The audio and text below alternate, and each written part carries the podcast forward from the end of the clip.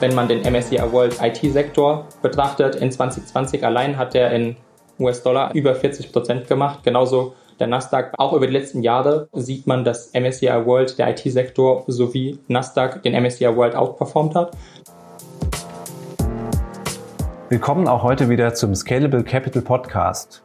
Technologie boomt, nicht erst seit Corona unseren Alltag bestimmt, aber es scheint, als ob die Pandemie speziell der Digitalisierung nochmal einen richtigen Schub gegeben hat. Branchen wie Gastronomie und Luftfahrt darben noch immer und statt im Kino schauen wir uns Filme per Stream an, statt im Laden kaufen wir noch öfter als vorher online ein. An den Börsen jedenfalls haben Technologieunternehmen 2020 zu den großen Gewinnern gehört. Wir schauen uns heute an, wie sich ETF-Anleger das Thema Tech ins Portfolio holen können. Dazu ist mir Fabian Haider zugeschaltet, ETF-Produktspezialist bei der DWS Group. Die DWS Group ist Vermögensverwalter, der mehr als 700 Milliarden Euro verwaltet und unter dem Markennamen X-Trackers auch ETFs auf den Markt bringt. Hallo Fabian. Hallo Nico. Fabian, ich habe schon angesprochen, den jüngsten Tech-Boom im Zusammenhang jetzt auch mit Corona wenn wir mal, soweit uns das heute möglich ist, über Corona rausschauen, warum sollten ETF-Anleger darüber nachdenken, in ihrem ETF-Portfolio vielleicht einen Schwerpunkt auf Technologie zu setzen? Das hat eigentlich zwei verschiedene Gründe. Der erste Grund ist, wenn man sich anschaut, in den vergangenen Jahren hat insgesamt eine Wende äh, zur Technologie stattgefunden, wo man einen Digitalisierungstrend gesehen hat, der nicht nur 2020 stattgefunden hat, sondern schon in den Jahren vorher. Wenn man sich 2020 anschaut, ist es etwas, was durch Corona nochmal stark verstärkt wurde. Man sieht vor allem mehr Homeoffice von den verschiedenen Mitarbeitern größerer Firmen, die äh, ihre Mitarbeiter nicht mehr ins Büro rufen, sondern von daheim aus arbeiten müssen. Man sieht einige andere Branchen, die auch etwas durchgerüttelt werden. Man sieht beispielsweise auch die Healthcare-Branche, die sich speziell mit der Impfung beschäftigen muss. Insgesamt hat es dazu geführt, dass man eine Weiterentwicklung des Technologiesektors gesehen hat und einen Fokus auf die neuen Technologien. Der zweite Punkt ist, die ganzen Änderungen, die man da gesehen hat, ist eine ja auch Auswirkung auf den Aktienmarkt. Man sieht vor allem, dass die ähm, IT-Branche sich stark verhalten hat, wenn man das Jahr 2020 betrachtet. Man sieht zum Beispiel hohe Renditen, ähm, wenn man den MSCI World IT-Sektor betrachtet. In 2020 allein hat er in US-Dollar, also die Netto-Variante davon, über 40 Prozent gemacht. Genauso der Nasdaq, beide haben über 40 Prozent gemacht, während der normale MSCI World nur bei rund 15 Prozent lag, was ein nennenswerter Unterschied zwischen den Indizes ist. Auch über die letzten Jahre, wenn man sich das also nicht nur für 2020 anschaut, sieht man, dass MSCI World, der IT-Sektor sowie Nasdaq den MSCI World outperformed hat. So, also das hast du darauf verwiesen. Zuletzt ist Technologie stärker gelaufen, zum Teil als der Gesamtmarkt. Ähm, Rückfrage, wenn ich als Anleger jetzt einen solchen Tech-Schwerpunkt setze, als ETF-Anleger, konterkariere ich damit nicht ein Stück weit so eine prinzipielle Idee des Anlegens mit ETFs? Nämlich passiv in den breiten Markt zu investieren und eben keine Wette auf bestimmte Sektoren einzugehen? Ich würde sagen eher nein. Beispielsweise jetzt Ende 2020 ist der Technologiesektor bedeutend ausgeprägter oder schwerer oder nimmt ein schwereres Gewicht innerhalb des MSCI World ein als noch vor, sagen wir mal, eins, zwei oder drei Jahren. Das heißt nicht, dass das Gewicht in dem Sinne falsch ist. Das heißt nur, dass sich das aktuelle Marktumfeld anders entwickelt hat, als es vielleicht noch vor eins, zwei oder drei Jahren war. Ähm, als Anleger kann man dann sagen, man setzt eigene Schwerpunkte oder Akzente, falls man mit dem aktuellen Gewicht nicht zufrieden ist. Ähm, man stellt beispielsweise fest, man möchte eher in ein bestimmtes Land, in eine bestimmte Region oder in einen bestimmten Sektor investieren, dann kann man in diesem Sektor ein Übergewicht eingehen. Das ist eine aktive Entscheidung, auch wenn man ein passives Investment nutzt. In dem Sinne, ein ETF bildet ja nur passiv den Markt ab. Wie stark man von dem passiven Ansatz eines ETFs beispielsweise vom MSCI World abweicht, hängt von jedem Anleger ab, ähm, wie stark man den Schwerpunkt setzen mag, aber auch was das eigene Rendite- und Risikoprofil des jeweiligen Anlegers ist, wo jeder Anleger für sich selbst entscheiden muss, möchte ich meinen Schwerpunkt auf dem sagen wir mal, Standarduniversum mit dem MSCI World oder auch MSCI Emerging Markets lassen. Üblicherweise sieht man bei Anlegern eine Kombination der beiden Investments. Und je nachdem, was für einen Fokus man auf diesen beiden haben möchte im Vergleich zu dem Satelliten, den man für den eigenen oder für einen weiteren Schwerpunkt sehen kann, äh, ist es was, wo man dann den Fokus auf den Satelliten legen kann, also auf als nennenswerte Verstärkung oder als kleineren Satelliten sehen kann, eher am Rande des Portfolios, wo man sagt, man ist vielleicht interessiert, aber man legt nicht so einen Fokus drauf. Jetzt hast du schon den, gezielt den MSCI World angesprochen. Wenn ich jetzt marktbreit, sag ich mal, oder äh, Standardindex folgend äh, in den MSCI World per ETF investiere, dann ist ja jetzt nicht so, dass ich da Technologiewerte ausschließe. Ne? Auch ähm, die Tech-Branche ist Teil des breiten Markts und im MSCI World habe ich auch Technologieaktien drin. Der Anteil unter diesen 1600 Aktien aus 23 Industrieländern ist ja jetzt schon, was Information Technology anbelangt, 22 Prozent. Ne? Zumindest im Moment. Es war nicht immer so, sondern so ein Index und seine Gewichtung ist ja kein statisches Konstrukt, sondern verändert sich über die Zeit. Das ist etwas, was man als Anleger definitiv beachten muss. Eine wichtige Sache dabei ist auch, die Konstruktion eines Index zu beachten. MSCI betrachtet beispielsweise die Marktkapitalisierung der zugrunde liegenden Unternehmen. Wirklich kleine Unternehmen werden dabei ausgeschlossen, sodass gesagt wird, man fokussiert sich auf die sehr großen und mittelgroßen Unternehmen. Es gibt dann auch noch andere Ansätze, zum Beispiel ähm, S&P 500 ist ein weiterer bekannter Index. Äh, S&P 500 verfolgt eher den Ansatz, die 500 größten äh, Titel eines äh, Universums auszuwählen, in dem Falle von dem US-amerikanischen Markt. Aber für den Index kann es beispielsweise noch zusätzliche Regeln geben. S&P 500 hat beispielsweise noch die Regel, dass die letzten vier ähm, Erträge der Firma, die letzten vier Quartalsberichte einer Firma einen positiven Gewinn ausgewiesen haben müssten äh, in der Summe, sowie auch das letzte Quartal, was einige Firmen, die jetzt am Wachsen sind, vor allem in der Technologiebranche, hat man in der Vergangenheit gesehen, dass einzelne Firmen anfangs keine Gewinne geliefert haben und erst im Laufe der Zeit diese Gewinne geliefert haben. Das würde bedeuten, dass die dann erst entsprechend spät in den S&P 500 aufgenommen werden, während sie bereits in dem MSCI World schon drin gewesen sind. Das ist eine entsprechende Unterscheidung zwischen den verschiedenen Indizes. Kommt man auf die verschiedenen Sektoren innerhalb des Universums oder auch innerhalb des Index zurück, um bei MSCI World zu bleiben, sieht man, dass in der Tat der Technologiesektor, vor allem Information Technology, äh, über die letzten Jahre ein erhöhtes Gewicht bekommen hat. Ähm, zum einen, weil neue Unternehmen dazugekommen sind, zum anderen auch, weil die Unternehmen sich positiv von der Rendite und der Performance entwickelt haben. Wenn sich ein Teil positiv entwickelt und ein höheres Gewicht einnimmt, heißt es auf der Umkehrseite, dass ein anderer Teil entsprechend geringeres Gewicht einnimmt. Das sieht man beispielsweise beim Financial Sektor, äh, der in den letzten Jahren etwas an Gewicht abgenommen hat. Äh, wichtig für Anleger ist, dass man sich die verschiedenen Gewichte immer wieder ins Gedächtnis ruft, dass man sagt, man ist mit dem Gewicht, das der Index zu diesem Zeitpunkt hat, einverstanden oder man möchte das Gewicht entsprechend in einzelnen Sektoren erhöhen oder auch verringern wenn man damit einverstanden ist, ist es gut, da muss man nichts tun. Falls man nicht damit einverstanden ist, ist es für den Anleger eine Situation, bei der man dann entsprechend Initiative ergreifen muss. Mhm. Das hast du als Beispiel auch ähm, für einen Sektor, der, der, dessen Gewicht gesunken ist, äh, Financials genannt. Ne? Ähm, Finanzfirmen hatten in Anfang der Nullerjahre dieses Jahrtausends hatten die ja noch ein Gewicht zum Teil von über 25 Prozent. Das heißt, ne, da, da war das Gewicht der Finanzunternehmen größer, als es heute das Gewicht der Tech-Firmen im MSCI World ist. Nur so als ähm, Beispiel, was man sich als Anleger einfach mal bewusst machen muss, wenn man sich mit sowas beschäftigt. Ähm, womit man sich auch beschäftigen sollte, ist, was denn überhaupt die Definition von Tech ausmacht. Ne? du hattest vorhin schon konkretisiert, im MSCI World gibt es einen Sektor Information Technology. Was fällt denn da jetzt drunter und was fällt da nicht drunter? Das ist etwas, wo man als Anleger vielleicht etwas überrascht ist. Schaut man sich die Top 10 Firmen des MSCI World an, stellt man bekannte Namen fest. Äh, Apple, Microsoft, Amazon, Facebook.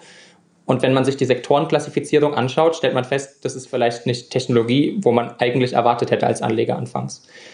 Apple, Microsoft, die beiden größten Firmen innerhalb des MSCI World, sind äh, als Information Technology klassifiziert. Ähm, schaut man sich die nächsten Firmen an, Beispielsweise mit ähm, Amazon stellt man fest, ist es als Consumer Discretionary dis äh, klassifiziert für die deutschen Anleger unter uns. Das bedeutet nicht äh, zyklische oder äh, nicht Basiskonsumgüter.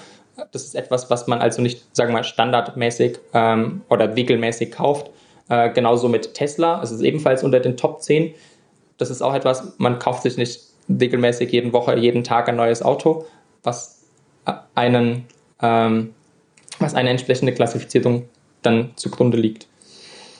Um vielleicht nochmal ein bisschen aus, ausführlicher zu werden, was die Sektoreneinteilung betrifft. Der Gedanke ist, dass man das komplette verfügbare Universum ein bisschen unterteilt, in welche Bereiche gibt es dort eigentlich. Und dafür gibt es eine Klassifizierung, die abhängig ist, was ist eigentlich der Umsatz von den verschiedenen Firmen. Viele von den großen Firmen sind nicht nur in einem Sektor oder in einer Industrie vertreten, sondern in mehreren Industrien. Das macht es dann für die Klassifizierung von beispielsweise Indexanbietern schwer, die nur einem Sektor dann zuzuordnen oder einer Industrie. Was sie dann normalerweise machen, ist das Gewicht ähm, des Sektors zu nehmen, ähm, das die höchsten Einnahmen zu verzeichnen hat. Also man macht wirklich eine Einklassifizierung abhängig davon, was die äh, Erträge der Firma in den entsprechenden Subindustrien waren.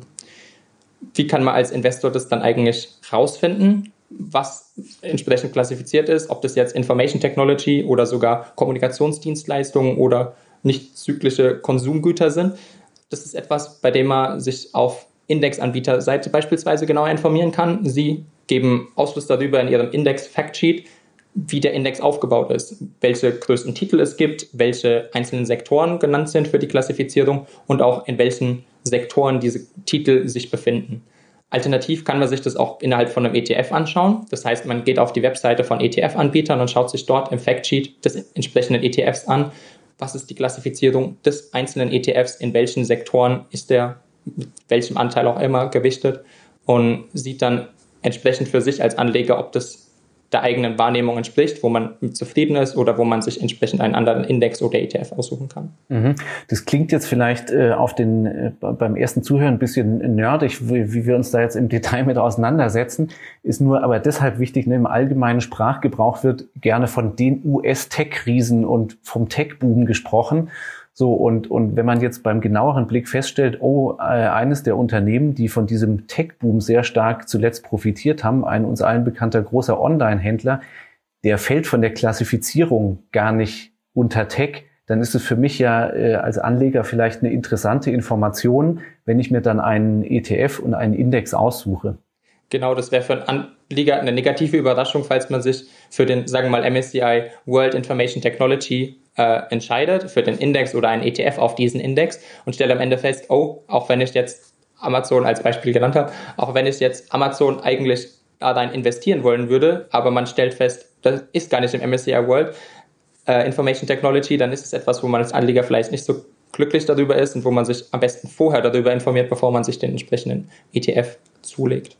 Ich könnte aber zum Beispiel als Anleger auch hergehen und sagen, hm, sehr viele der großen Tech-Firmen sitzen in den USA. Also investiere ich vielleicht auch gleich in den S&P 500, den hattest du vorhin ja auch schon mal erwähnt. Da macht Technologie jetzt sogar 27 Prozent an der Gewichtung aus im Moment. Und ich könnte aber auch da sagen, hm, S&P 500 breit will ich nicht, sondern ich nehme hier auch einen Subsektor, investiere in einen ETF auf den S&P 500 Information Technology das ist etwas, was man als Anleger natürlich machen kann. Man kann sagen, man, also man fokussiert sich auf ein bestimmtes Land, weil man beispielsweise den Tech-Sektor innerhalb der USA besonders bevorzugt. Das ist natürlich ein erhöhtes Risiko, das man als Anleger dann auch trägt, weil man sich einfach nur auf ein Land spezialisiert oder halt fokussiert. Auf der anderen Seite kann es entsprechend auch höhere Renditeerwartungen für den Anleger bedeuten. Es ist für den Anleger auf jeden Fall sinnvoll, dass er sich genau anschaut, wie das zusammengesetzt ist, egal ob das jetzt der S&P 500 ist und dann der entsprechende S&P 500 Information Technology Sektor. Genauso gibt es einen MSCI USA Index mit einem MSCI USA Information Technology Sektor, also analog zum MSCI World Information Technology. Das ist als Anleger vermutlich etwas verwirrend, wo man sagen kann, wo ist eigentlich der Unterschied zwischen den beiden und das ist sehr hilfreich, wenn man sich in dem Moment einfach die größten Titel des Index anschaut, sowohl von dem S&P 500 als auch von dem S&P 500 Information Technology beziehungsweise dann dem MSCI USA Information Technology, dass man da dann die Unterschiede feststellen kann und sieht, die einen Titel sind da drin und die anderen Titel sind nicht drin. Vergleicht man einfach S&P 500 und MSCI USA als die, Mutterindizes davon, bevor die Sektorenindizes da rausgenommen werden, stellt man fest, es gibt zwischen den beiden, wie vorher schon genannt, Unterschiede, dass ähm, es die Financial Viability Rule von S&P 500 gibt, sodass die Firmen erst einige Quartale in der Summe ein positives Ergebnis liefern müssen. Das bedeutet, wenn Technologiefirmen nicht in den S&P 500 oder verspätet aufgenommen werden, bevor sie ein positives Ergebnis äh, liefern, ist es in dem Index und in dem Subindex noch nicht drin, während in MSCI USA Information Technologies beispielsweise der Titel schon aufgenommen wurde. Daraus kann dann auch entsprechende Diskrepanzen zwischen den Indizes entstehen. Worüber Anleger teilweise auch stolpern, ist, dass die Indizes gecapped sind. Nicht alle, aber teilweise findet ein Capping statt. Das heißt, die größten Titel im Index werden nach oben hin beschränkt. Sie dürfen nicht mehr als, also der größte Titel in äh, Just Regularien darf nicht mehr als 35 Prozent haben, der zweite nicht mehr als 20 Prozent. Einfach, dass eine nicht zu hohe Konzentration auf Einzeltitel innerhalb des Index entsteht. Äh, nichtsdestotrotz ist es etwas, es sind die Indizes sind noch immer diversifiziert und die Anleger haben eine Möglichkeit, breit auf einen bestimmten Sektor, sagen wir bei dem S&P 500 und MSCI USA, innerhalb des USA-Anlageuniversums Anlagen zu treffen.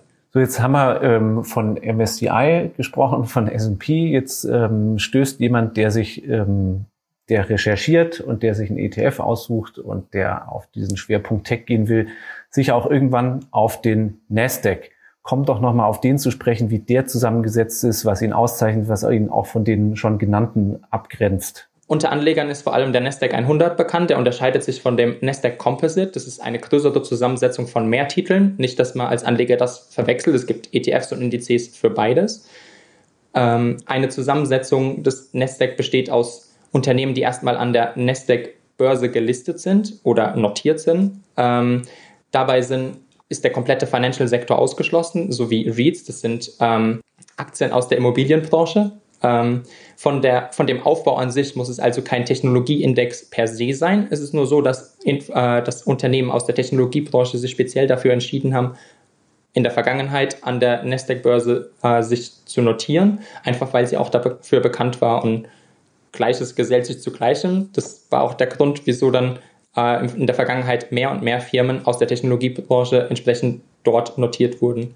Das heißt, es sind auch entsprechende Nicht-Technologiefirmen in dem Index. Schaut man sich eine Gewichtung an von den größten Sektoren, stellt man fest, der Nasdaq hatte zum Jahresende 2020 ungefähr 48 Prozent innerhalb des Information Technology Sektors, was ein bedeutendes Gewicht ist, aber auch andere Sektoren wie beispielsweise Consumer Discretionary oder Communication Services, die auch mit Consumer Discretionary wäre ein großes Beispiel zum Beispiel Amazon oder Tesla. Und Communication Services ist eine Klassifizierung äh, für Unternehmen wie zum Beispiel äh, Google oder Facebook, die entsprechend auch in diesen Sektoren vertreten sind. Ähm, der, der Nasdaq 100 vereint diese verschiedenen, äh, vereint diese verschiedenen Titel was ein Grund für die entsprechende Popularität in der Vergangenheit war. Das ist auch der Grund, wieso wir als DWS mit unserer Extragas-Plant uns vor kurzem dazu entschieden haben, einen ETF dazu aufzulegen, der auch für Privatanleger kaufbar ist. Es gibt eine Unterscheidung zwischen dem Nasdaq 100 und dem MSCI USA Information Technology. Einige Firmen, die in Nasdaq drin sind, müssen nicht zwingend in dem MSCI USA Information Technology drin sein. Das Beispiel, wie eben genannt werden, äh, unter anderem Amazon, Alphabet, äh, also die Muttergesellschaft von Google, Tesla, Facebook oder Comcast. Allein unter den Top 10 finden sich somit fünf Titel, die nicht dem MSCI USA Information Technology Bereich angehören, was einen nennenswerten Unterschied zwischen den beiden Top 10 ausmacht. Schaut man sich ähm, vielleicht auch mal den MSCI World IT an. Auch nochmal ein vielleicht extremeres Beispiel. Dort gibt es insgesamt 180 oder um die 180 verschiedene Mitglieder im Index. Nichtsdestotrotz, trotz der vielen verschiedenen Index-Mitglieder, äh, machen Apple und Microsoft dort über 30 Prozent aus. Vergleicht man das mit dem Nasdaq mit rund 100 Indexmitgliedern, was durch den Namen auch vorgegeben ist. Ähm, dort machen die beiden, also Apple und Microsoft, auch wieder die beiden größten innerhalb des Index, nur rund 21 Prozent aus. Also auch wenn der Index eine geringere Anzahl an Mitgliedern hat, heißt es, dass er auch trotzdem ein höheres Gewicht auf einzelnen Titeln haben kann, je nachdem, was die zugrunde liegende Marktkapitalisierung der einzelnen Indexgewichte ist. Mhm. Also ne, wir, wir sagen das jetzt, wir, wir stellen es jetzt einfach wertfrei für den Anleger da. Letztlich ähm, ist die sozusagen die, die Erkenntnis jetzt aus unserem Gespräch, Tech ist nicht gleich Tech. Und man muss sich, wenn man sagt, hu, ich investiere jetzt per ETF in Tech-Werte, dann einfach nochmal im Detail anschauen. Oder man ist angehalten, sich im Detail nochmal anzuschauen, was steckt denn eigentlich wirklich unter der Haube meines ETF. Genau, das ist für einen Anleger sehr wichtig, dass er sich einfach nochmal bewusst macht, was ist eigentlich das Produkt, was ich kaufe, was ist der Index, wie setzt sich der Index zusammen? Und ist es auch das, was ich wirklich kaufen will. wie eingangs erwähnt, wenn man beispielsweise sich den MSCI World und MSCI Emerging Markets als Kerninvestment kauft, als Anleger, um bei dem Beispiel zu bleiben, und bei einem Satelliteninvestment für, sagen wir mal, wieder MSCI World Information Technology, ähm, ist es etwas, wo man als Anleger sich erstmal fragen muss, wie viel Information Technology habe ich bereits in den bestehenden MSCI World und MSCI Emerging Market Indizes drinnen, sodass ich nicht unbewusst ein Übergewicht da, darin eingehe, obwohl ich schon ein entsprechendes hohes Gewicht von über 20 Prozent da drin habe. Ja, und was sich darüber hinaus noch ähm, äh, empfiehlt, ist, dass man einfach laufend die Berichterstattung verfolgt. Du hattest ja vorhin schon mal angesprochen, ähm, es kann auch vorkommen, dass ein Unternehmen, das in dem einen Index schon drin ist, in den anderen erst später aufgenommen wird, aufgrund von dessen Regularien, dass man sowas eben einfach in der Berichterstattung verfolgt, um da auf dem Laufenden zu sein. Ein gutes Beispiel dafür wäre Tesla. Das ist eine Aktie, die zum Beispiel in MSCI USA und dem Nasdaq 100 schon drin war, in dem S&P 500 aber erst zum 21.12.2020 aufgenommen wurde, während es in anderen schon längere Zeit äh, drin war und entsprechend auch die Wertentwicklung ähm, der beiden Indizes Einfluss von Tesla genommen hat, also entsprechend, falls es nach oben oder nach unten gegangen ist. Das ist etwas, wo man als Anleger dann auch sagen muss, passe ich mein Portfolio entsprechend an, bin ich mit dem Investment noch immer zufrieden, mag also mag ich noch immer den Index, den ich vorher ausgewählt habe. Sind die Satelliteninvestments, die man zu dem Zeitpunkt getätigt hat oder die man aktuell besitzt. Sind es noch immer die Satelliteninvestments, die man noch immer aktuell haben will oder ist es etwas, was man anpassen möchte, wenn man einen Blick in die Zukunft wirft? Das heißt, möchte ich ein, das Gewicht beibehalten oder möchte ich vielleicht das Gewicht erhöhen oder möchte ich aus dem Satelliteninvestment komplett rausgehen, weil ich sage, ich, ich möchte das nicht mehr oder in dem aktuellen Marktumfeld sehe ich erstmal nicht die Wachstumschancen in dem speziellen Bereich. Mhm. Also es ist immer schwer, schwer zu sagen, was in der Zukunft äh, passiert, aber man muss sich eben als Anleger darüber einfach ja letztlich irgendwie eine eigene Vorstellung bilden und natürlich aber auch immer im Hinterkopf behalten. So rum kann man es ja eher ausdrücken die Renditen der Vergangenheit müssen nicht die Renditen der Zukunft sein. Ne?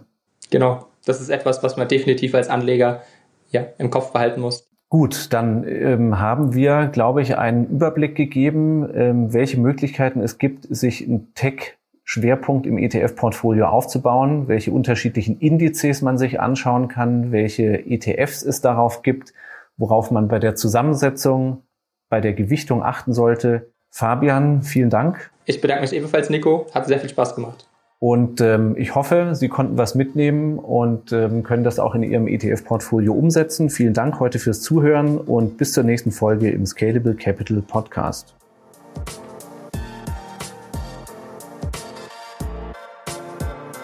Scalable Capital Vermögensverwaltung GmbH erbringt keine Anlage, Rechts- und oder Steuerberatung. Sollte dieser Podcast Informationen über den Kapitalmarkt, Finanzinstrumente und oder sonstige für die Vermögensanlage relevante Themen enthalten, so dienen diese Informationen ausschließlich der Erläuterung der erbrachten Dienstleistungen. Die Kapitalanlage ist mit Risiken verbunden. Bitte beachten Sie hierzu die Hinweise auf unserer Internetseite.